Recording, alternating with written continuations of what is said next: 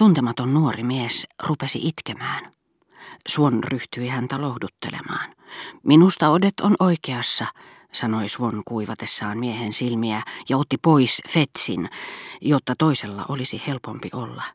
Minä yllytin häntä siihen monta kertaa. Miksi surra koko asiaa? Se ihminen ainakin ymmärtää Odettea.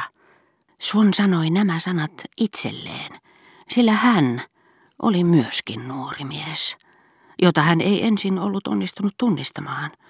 Niin kuin jotkut romaanikirjailijat, hän oli jakanut oman osansa kahdelle henkilöhahmolle, sille joka näki unta ja unessa näkemälleen fetsipäiselle miehelle.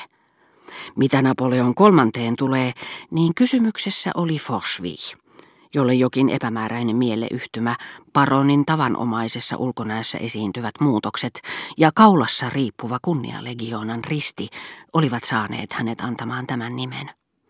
Itse asiassa kaikki, mikä unessa liittyi tähän henkilöhahmoon, toi hänen mieleensä Forsviin.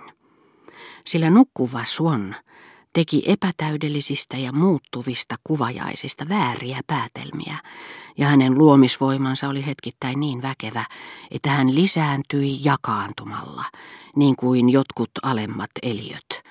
Tuntemastaan oman kämmenensä lämmöstä hän muovaili toiselle kuuluvan kouran, jota luuli puristavansa, ja loi tuntemuksista ja mielikuvista, joista hän ei vielä ollut tietoinen, jonkinlaisia tapahtumasarjoja, jotka johdonmukaisesti toisiinsa liittyen toivat Suonnin uneen juuri sopivalla hetkellä henkilön, jonka oli määrä saada hänen rakkautensa tai herättää hänet.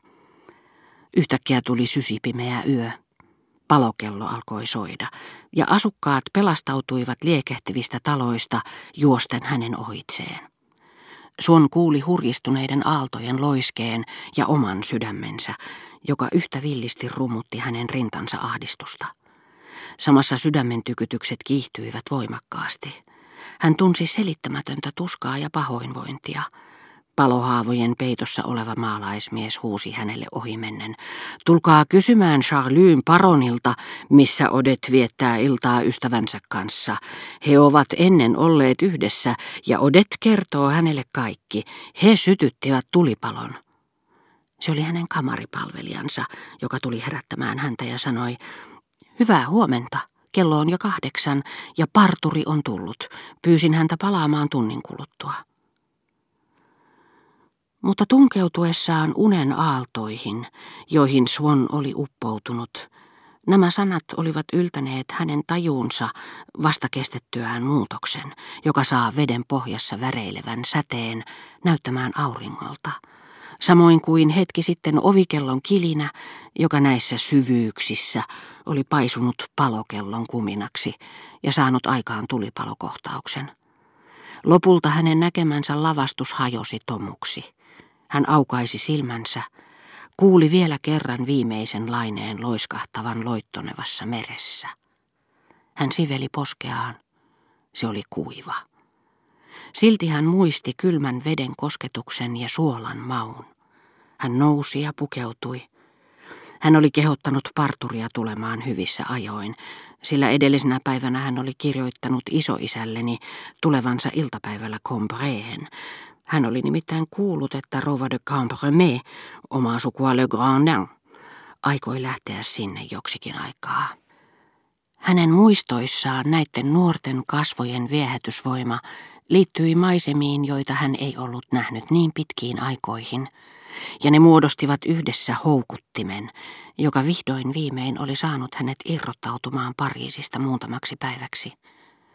Koska moninaiset sattumat, jotka lähentävät meitä tiettyihin ihmisiin, eivät koskaan osu aikaan, jolloin rakastamme heitä, vaan ylittävät sen, esiintyvät ennen sen alkua ja toistuvat vielä sen päätyttyä, ensimmäisiin kertoihin, jolloin elämässämme esiintyy henkilö, jonka on määrä myöhemmin miellyttää meitä, tarttuu jälkikäteen silmissämme ennusmerkin varoituksen hohde.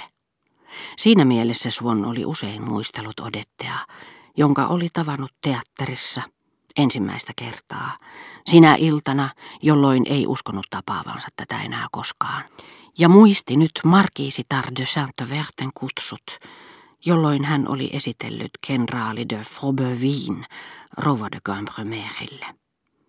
Elämämme eri vaiheet ovat niin moninaiset, ettei ole niinkään harvinaista nähdä samoissa olosuhteissa vasta kynnyksellä odottavan onnen mahdollisuuden koskettavan murhetta, jossa on tapahtunut käänne parempaan.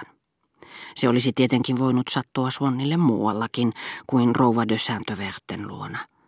Kuka tietää, vaikka mikäli hän sinä iltana olisi ollut muualla, hän olisikin saanut muita murheita, erilaisia onnenaiheita, jotka myöhemmin olisivat tuntuneet hänestä väistämättömiltä.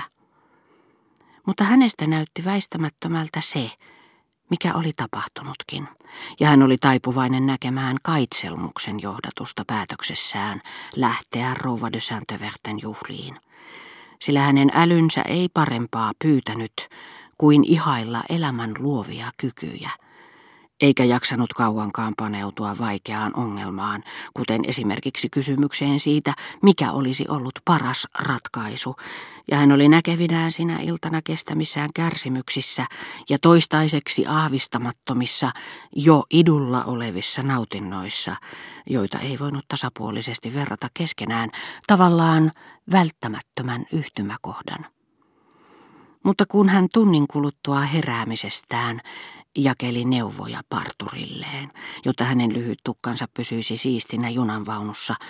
Hän ajatteli untaan ja oli näkevinään tunnettuaan ne suorastaan kätensä ulottuvilla odetten kalpean ihon, liian kapeat posket, kireät piirteet, väsähtäneet silmät, kaiken minkä niiden perättäisten tunneaaltojen saatossa, jotka olivat johtaneet hänen kestävästä rakkaudestaan odetteen tästä saadun ensivaikutelman täydelliseen unohtamiseen, hän oli lakannut panemasta merkille heidän suhteensa ensi ajoista alkaen, mistä hänen muistinsa oli täytynyt käydä se sellaisenaan etsimässä hänen nukkuessaan.